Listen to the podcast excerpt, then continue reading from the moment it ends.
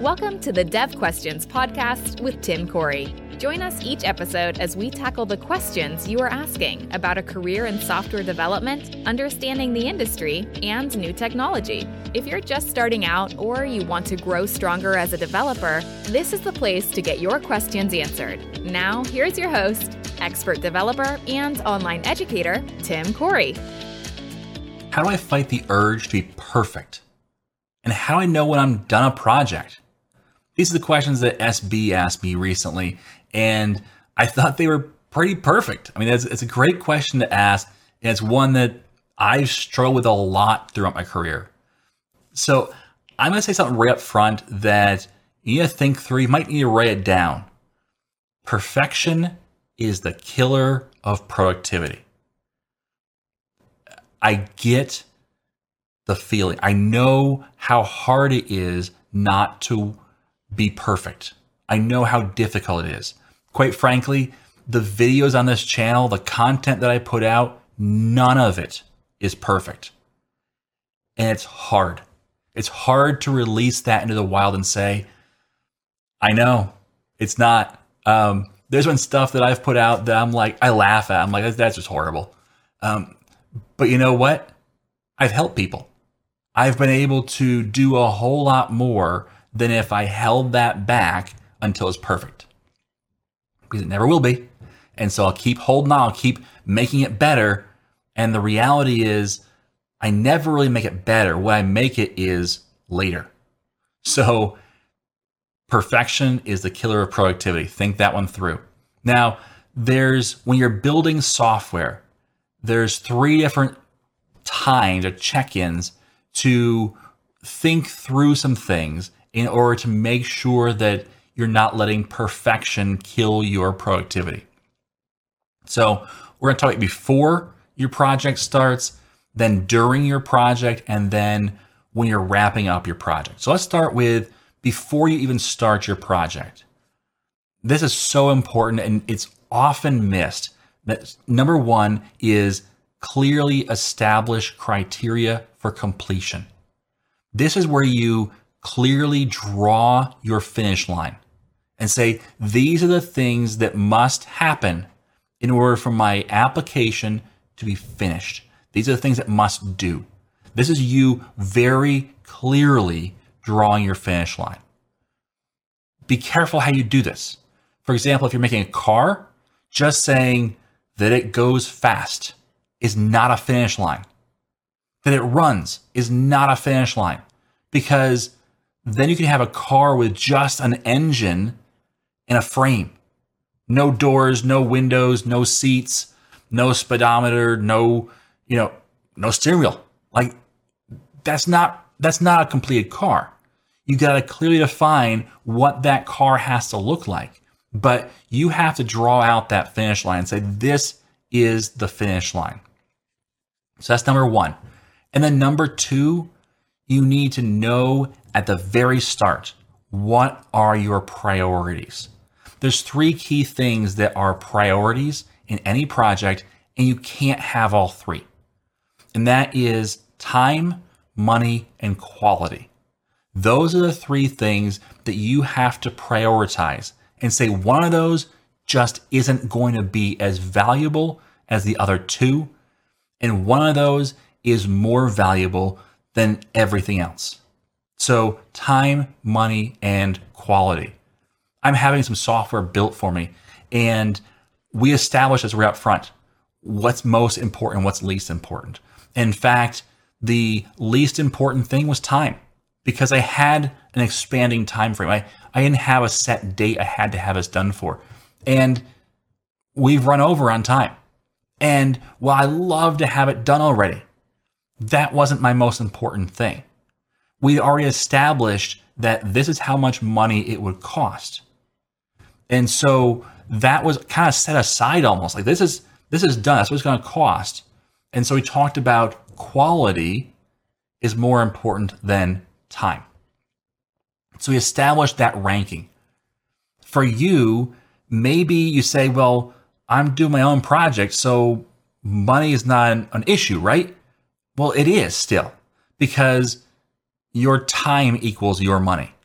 That's what you're spending. So you're you're not either not getting that product out to market or you're not getting that product out into your portfolio to show employers or whatever it may be. That time is important. You don't only have so much time on this earth. So if you're going to take 80 years to do something, that's expensive. So time and money are kind of equal in that case. And so you have to know what's more important. Is it how much quality goes into it or how long it takes? And that doesn't mean that you can't box in time. So, for example, you may say time isn't as important as quality, but it has to be done in three months. So, there is a limit to the time. And as you get closer and closer, you may have to drop quality in order to make the time because now time becomes more important. And so quality has to go down in order to meet that. Now, you may say, you may be a perfectionist, and you may say, no, I have to have all three equal priorities. I've had I've had bosses like that. I've worked with people like that where like, you know, know what? I've got a set timeline, I've got a set budget, and it must be top quality. It's just not going to happen that way. And if you've set your time long enough and your budget big enough, then sure, you'll get the quality you need. But if you set a tight time frame and you set a low uh, monetary amount, you're not going to get the quality you need. It's just not going to happen. And it's not about being lazy. It's not about um, not doing your best. It's about valuing one priority over another. And so establish those priorities up front. Talk it through with whoever is the, the stakeholders in the project, whoever is saying this project must get done, even if it's just you. Talk it through yourself. Um, it's okay to talk to yourself. I do it all the time. So talk it through and have all three of those in order. So you say, this is number one, this is number two, this is number three, and agree on it. If you're working with a customer as a, as a consultant, I would recommend getting the customer to sign off on it physically, sign the piece of paper that says, these are our priorities. Because later, that will be very important to point back to. So that's before you start. Establish that that finish line and then establish your priorities. Now, during the project, as you go through, there's going to be things where you say, man, I want to do that better. Here's what you need to do write those things down on a list. And as you have time, prioritize that list. So say, this is a really important improvement we need to do versus this is one that'd be nice to do and so on. I have to dos usually throughout my entire application that say, you know, this is bad code. I could do this code so much better. I need to redo this code. This code's horrible. Um, all through my, my code. Well, I'll put those in a list and I'll prioritize them so that later, if I have time, I will work on those to make them better. That's where the perfectionist will come in. But not now, not during the project. You need to get to the finish line first. Get your major criteria done for the finish line first. Now, when you're wrapping up, so you've defined the finish line, you have gotten there, and you've said, okay, here's all the things I had to do in the project, and I've got them all done. Now, identify if there's any slack left in both the money budget and the time budget. Now, again, if you're working for yourself, they're the same. But if you're working for a customer, they're, you know, your time equals money. So you make sure that that's taken care of. And if you're hiring developers, that means money. So, but if you have, let's just say it's a month long project and you were done two days early, take that two days and say, okay, for the next two days, we're going to work on improvements. We're going to make this closer to perfect. And then you take your priority list that you've already established and you start going down from most important to least important, getting things done. Now, if it's something there that's quick, Maybe speed takes precedence and you do a few quick things rather than one long but more important thing. It's up to you, but you have those two days. And at the end of those two days, you're done. You've, you've already crossed the finish line of the application being ready for launch.